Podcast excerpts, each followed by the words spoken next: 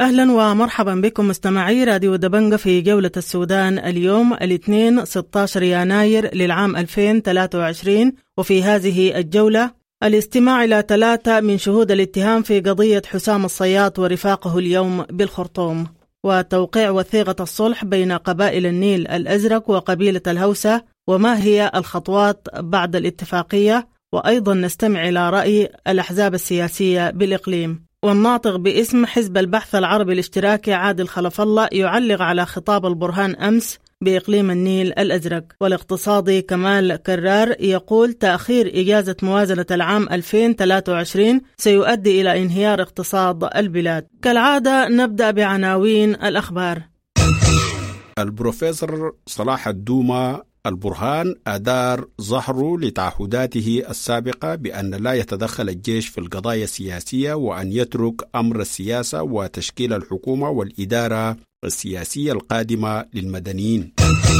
عادل خلف الله المتحدث باسم حزب البعث خطاب البرهان المتكرر أمام الوحدات العسكرية محاولة لتعبئة القوات المسلحة ضد الأحزاب وتستبطن عدم خروج الجيش من السياسة. المك الفاتح عدلان ناظر قبائل النيل الأزرق يقول اتفاق التعايش السلمي بين مكونات النيل الأزرق يهدف لوقف العدائيات وفتح أبواب الحوار. مقتل امرأة وإصابة شقيقها في إطلاق نار من قبل مسلحين يوم الأحد بالقرب من زالينجي وفزع أهلي يتمكن من القبض على متهمين. نازحون من معسكر كريندينج بولاية غرب دارفور يرفضون وجود معسكر للدعم السريع داخل المعسكر ويطالبون بسحب القوات واستبدالها بالجيش والشرطة. المجلس الأعلى لنظارات البيجا سنضطر لإغلاق الشرك في حال إصرار قوى الاتفاق الإطاري على إقامة ورشة عن شرق السودان. تنسيقيات لجان مقاومة ولاية الخرطوم تدعو المواطنين للخروج في مواكب إلى القصر الجمهوري يوم غد الثلاثاء ولجنة الأطباء تعلن عن خمس إصابات وسط الثوار في موكب 14 يناير. شاهد اتهام في بلاغ قتل رقيب الاستخبارات ينفي وجود أي من المتهمين الثمانية في مسرح الجريمة وهيئة الدفاع تؤكد أهمية الإفادة في تبرئة المتهمين. مجموعة أقمار الضواهي ولجان المقاومة تنظمان إفطارا لمرضى السرطان في الذكرى الأولى لاستشهاد 17 متظاهرا بالخرطوم. ناشطون يشككون في جدية الحكومة في تنفيذ الاتفاق بين ولاية البحر الأحمر وشركة جياد بإمداد بورسودان بمياه الشرب من نهر النيل. أساتذة الجامعات ينفذون وقفات احتجاجية أمام بوابة الجامعات بالتزامن مع الإضراب المستمر للأسبوع الثاني للمطالبة بالهيكل الراتبي الجديد. المفوضية القومية لحقوق الإنسان قطاع إقليم دارفور تطالب الجهات الرسمية بالمزيد من الإجراءات الاحترازية للحد من الانتهاكات التي تحدث في الإقليم. تواصل إضراب المعلمين بمحلية قريضة للأسبوع الثاني والمعلمون اللاجئون بمعسكرات شرق تشاد يطالبون بزيادة الحوافز الشهرية لمجابهة الغلاء. والي شمال دارفور يكشف عن الاتفاق على نشر قوات مشتركة خاصة من حركات الكفاح المسلح وقوات الدعم السريع مهمتها حماية الطرق بالولاية. لجان المقاومة ولجنة التغيير والخدمات بمحلية الطويشة تنظمان وقفة احتجاجية مطالبين بوقف تجاوزات مكتب أراضي المحلية. اجتماع حكومة إقليم دارفور برئاسة حاكم الإقليم توصي بضرورة تحقيق الأمن وتشجيع عودة النازحين إلى قراهم. الحزب الوحدوي الناصري وحركة حق يستأنفان نشاطهما داخل الحرية والتغيير والناطق باسم مجلس الوزراء المصري ينفي تجميد المبادرة المصرية.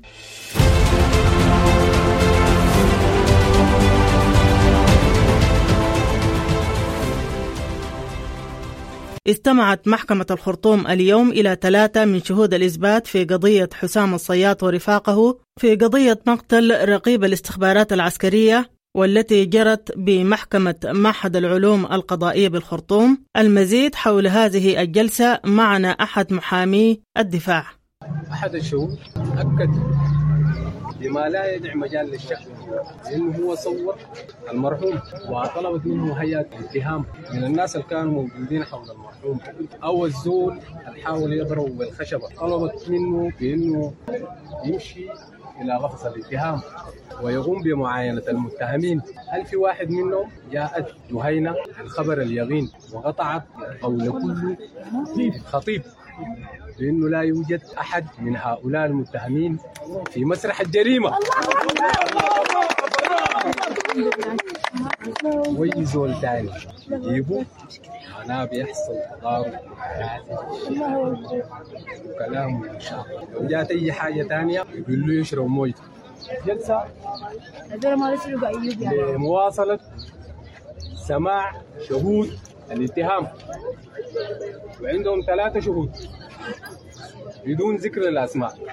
إحنا بيهمنا الموضوع ما بيهمنا الأشخاص في واحد من الشهود وكان يصور الحادث. يصور المرحوم ملقي على الأرض. وسألوه هيئة الاتهام هل من المتهمين الموجودين في غرفة الاتهام السوار في واحد أو منهم موجودين في مسرح الحادث قلنا جاءت جهينة بالخبر اليقين وقطعت قول كل خطيب بأنه لا يوجد من هؤلاء المتهمين واحد من وشهد شاهد أي زول تاني يقول كلام غير ده معناه بيتعارض اسمه تعارض شنو؟ وفي حاجة حنخليها لكم مفاجأة في وقتها ما بنقول لكم تمام تمام. خلوها في وقتها. وإن شاء الله الإجابة النهائية احتفظوا بها لشنو؟ حاجة إن شاء الله عقيبة كله جلسة أنوركم وما حأذكر الأشخاص. أنا بديكم شنو؟ بديكم المختصر المفيد آه هذه محكمة والمحكمة دونت هذه الشهادة في محضر المحاكمة وليس في محضر التحرير وليس في محضر التحرير في محضر المحاكمة ومحضر المحاكمة في حفظ السلطة القضائية والمحكمة هي يعني ده كلام بقوله لكم حتى الآن الأداء بتاعها 10 على 10 ما في كلام ما في أي زول يديكم كلام غير كده. ونحن بنثق في هذه المحكمة. سمعنا ثلاثة الليلة. آه الثانيين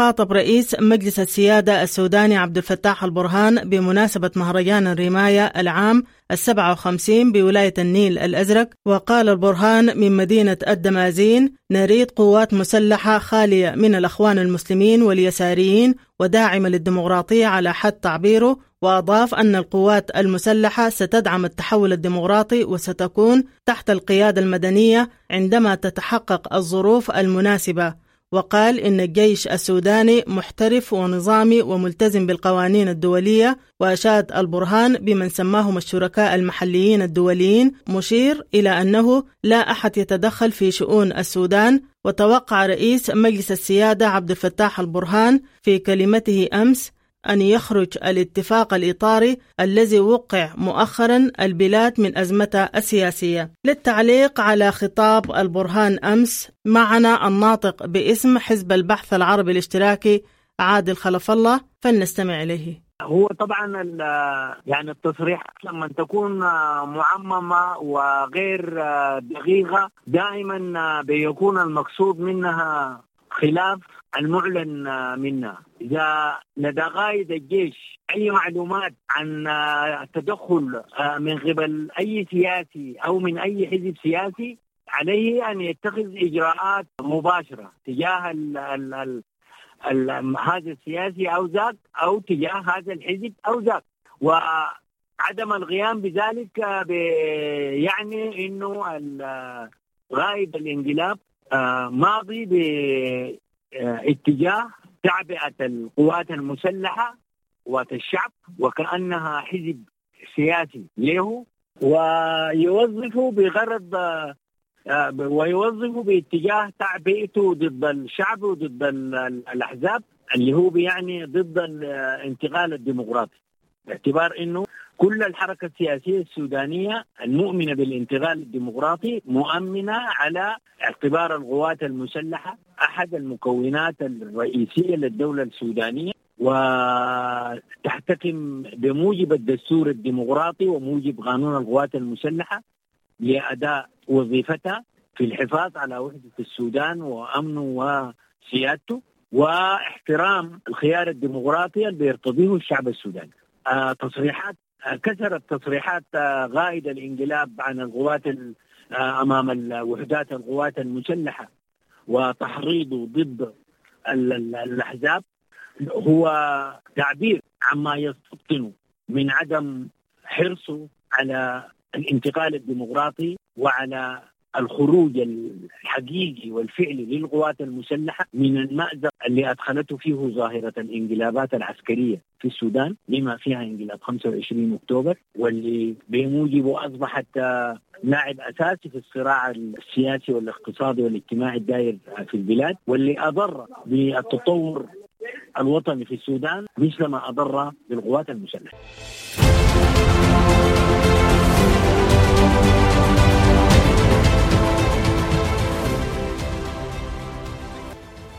ونبقى في إقليم النيل الأزرق حيث وقعت أطراف الصراع بإقليم النيل الأزرق أمس الأحد على وثيقة الصلح بحضور قائد الجيش وعضو مجلس السيادة الانتقالي الفريق أول ركن عبد الفتاح البرهان والقائد مالك عقار وحاكم الإقليم الفريق أحمد العمدة بادي بمشاركة عدد كبير من قيادات الإدارات الأهلية وأعيان إقليم النيل الأزرق. جولة السودان التغت المك الفاتح مك عموم قبائل النيل الأزرق وسألناه عن توقيع وثيقة وقف العدائيات أمس حيث قال أنها خارطة طريق للتوصل إلى القاعدة والمواطنين للوصول لاتفاق بين الفرقاء وقال إن الخطوة الأولى هي تكوين آلية من الإدارة الأهلية والشباب والحكومة والخبراء والأعيان لنشر ثقافة السلام ونبذ العنف ثم الجلوس للحوار. المزيد في حديثه لبرنامج جولة السودان. أيوة. تم اتفاق ثاني كخطوة أولى نعم. بالنسبة لوقف العدايات ويعتبر ده خارج الطريق ل ده خارج الطريق ل. للتواصل مع القاعدة أو المواطنين آه،. للتوصل. للوصول لاتفاق بين ال- ال- ال- الفرقاء المرحلة الأولى دي هي يعني تكوين آلية من الإدارة الأهلية ومن الحكومة ومن الشباب من الشباب بالتحديد والخبراء والأعيان. لنشر ثقافة السلام ونبذ العنف الجلوس للحوار ليحددوا آه، ثقافة السلام وينبذوا العنف. وبعد ذاك آه، الحكومة هي حترعى آه، هذا ال- ال- الحوار. أو هذا الاتفاق و آه، منظمات المجتمع المدني والمنظمات الوطنية وبرضه إذا دخلت المنظمات ال- الأجنبية لدعم ال- المشاريع التي تفضي بالسلام إلى المنطقة. نعم. وبالتأكيد آه، منظمات لها دور كبير جدا في رفع النسيج الاجتماعي ولها دور كبير جدا في التنمية. فمحتاجين لوقفة يعني. نعم. هنقوي اللجان حنشر لا مشكلة. آه، لا مشكلة كبيرة جدا وهي بتصير كل قبائل النيل الأزرق. كل قبائل النيل الأزرق آه، لازم يكونوا هم في دو- في حراك دائم للخروج من هذه الأزمة لأنه المشكلة دي كبيرة ما صغيرة. ولذلك يتطلب تضافر الجهود وتفاعل المجتمع كله حول هذه المشكلة للخروج من هذه الأزمة في أقرب وقت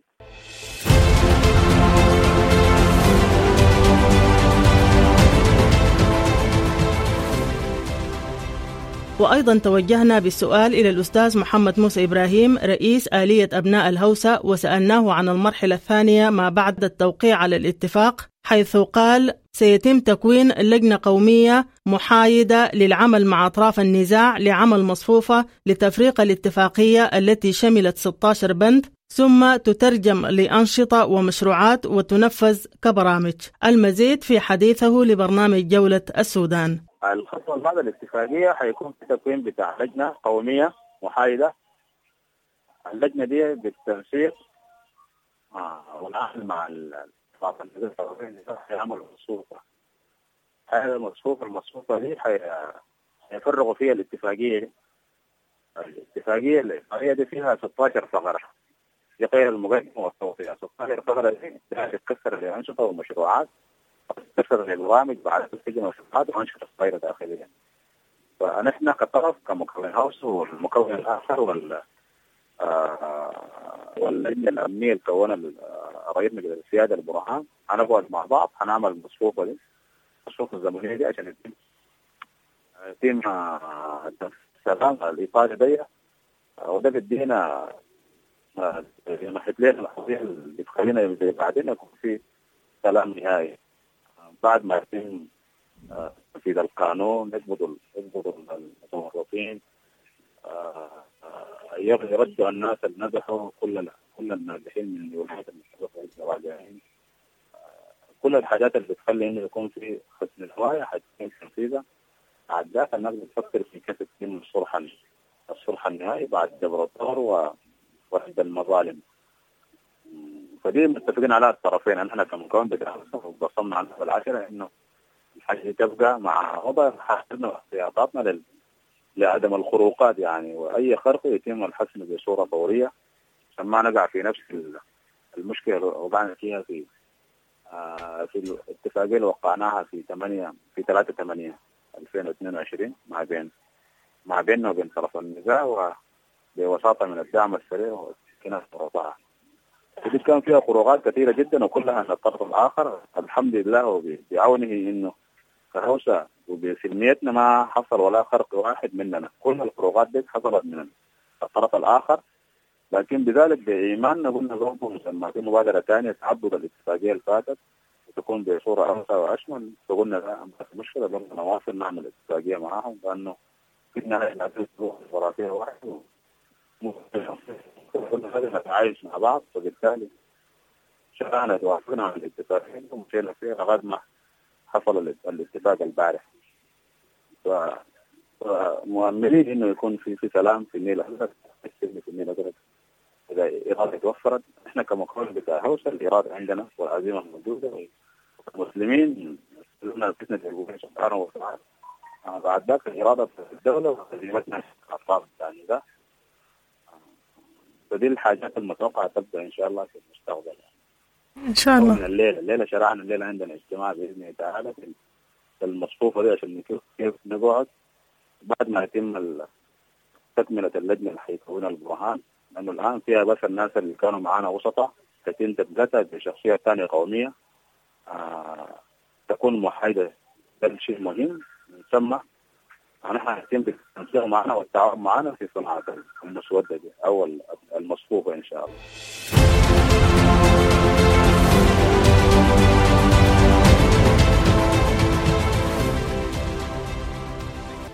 ووصف بكر درويش سكرتير الحزب الشيوعي بالنيل الأزرق توقيع الوثيقة بأنها خطوة جادة في تنفيذ الصلح وقال يجب أن تسبق هذه الخطوة جبر الضرر بين الأطراف وقال هذا يحتاج إلى بسط هيبة الدولة. المزيد في حديثه لبرنامج جولة السودان. بالنسبة لنا نحن خطوة جادة يعني في إنه آه يجيبوا الشيوخ ويكونوا هم جزء من من, من الصلح.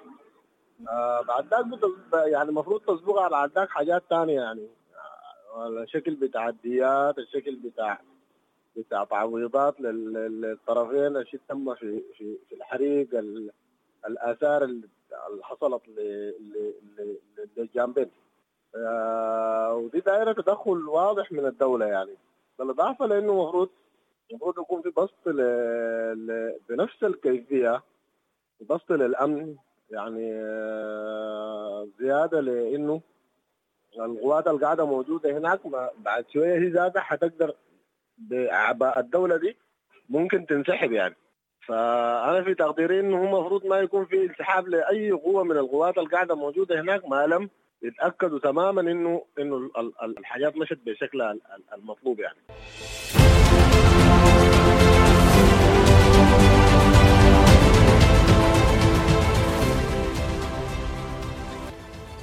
من جانبه رحب سكرتير حزب الأمة الأستاذ أحمد الحاج وقال إن توقيع الاتفاق فرصة للأطراف للاتفاق على أسس تعايش بينهم وقال إن الاتفاق ومعياره وتنفيذه وتطبيقه متوقف على الدولة ومحاسبة كل الذين ارتكبوا المخالفات. المزيد في حديثه لبرنامج جولة السودان. فيما يتعلق بالتوقيع على الاتفاق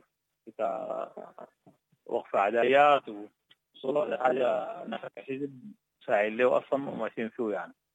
ده حاجة كويسة وأكيد دي بدي فرصة للأطراف أنه يقدروا يتفقوا على أسس التعايش بيناتهم وده نحن ندعمه بكل ما أوتينا من قوة. وبنقول أنه الاتفاق ده ومعياره وتطبيقه وإنفاذه متوقف على السلطة الدولة. هيبة الدولة فرضها فأنا تفرض كل الإجراءات أي زول متفلت في محاسبته بعد ذلك بيكون الحلول الثانية فأنه في اتفاق أنه يتم محاسبة كل الناس اللي ارتكبوا مخالفات لو تم دي بيكون ما في مشكلة يعني.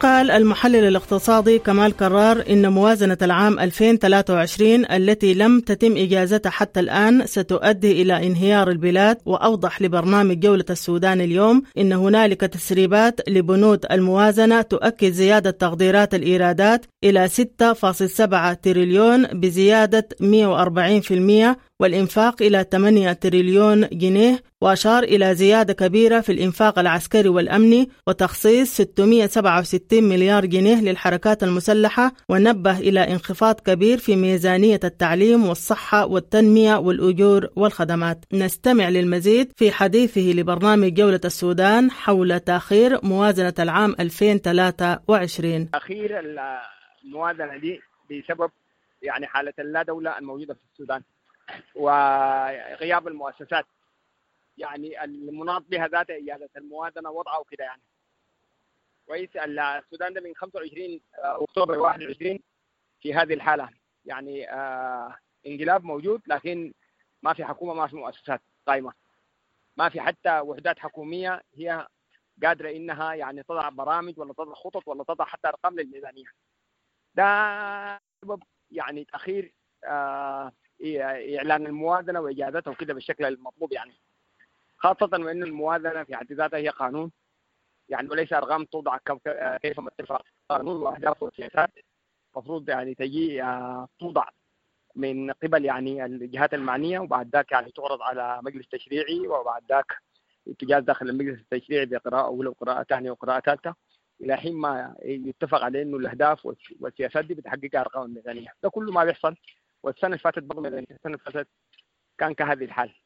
يعني أرقام عشوائية بتوضع كيف ما اتفق ويقال إن هنالك ميزانيه ميزانيه وضعها وزير المالية الإنقلابي واجاد قائد الإنقلاب البرهاني الإنقلابي.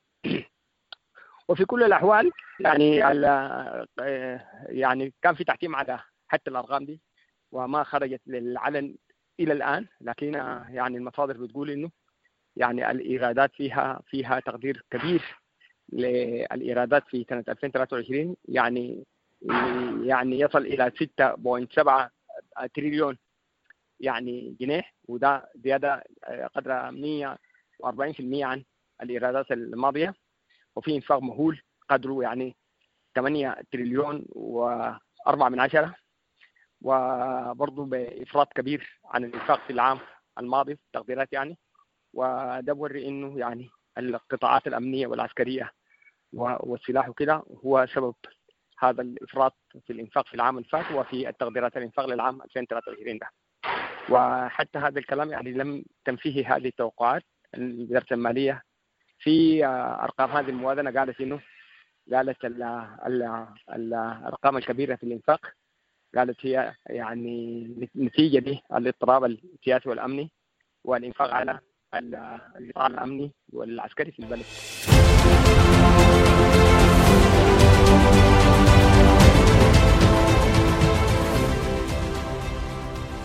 بهذا المستمعون الكرام نصل بكم إلى ختام جولة السودان اليوم. قدمناها لكم من راديو وتلفزيون دبنجة.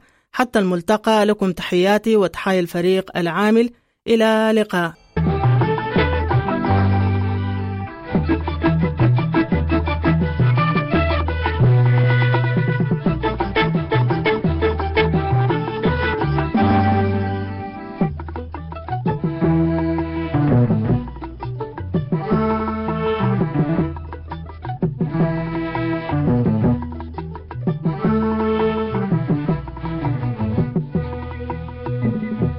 وطننا وطننا وطننا وطننا وطننا اللي باسمك كتبنا ورطنا وطننا اللي باسمك كتبنا ورطنا أحبك أحبك أحبك أحبك. أحبك مكانك صميم الفؤاد. وباسمك أغني وباسمك أغني. تغني السواد تغني السواد. خيوط الطواد خيوط الطواد. سلام. التلاقي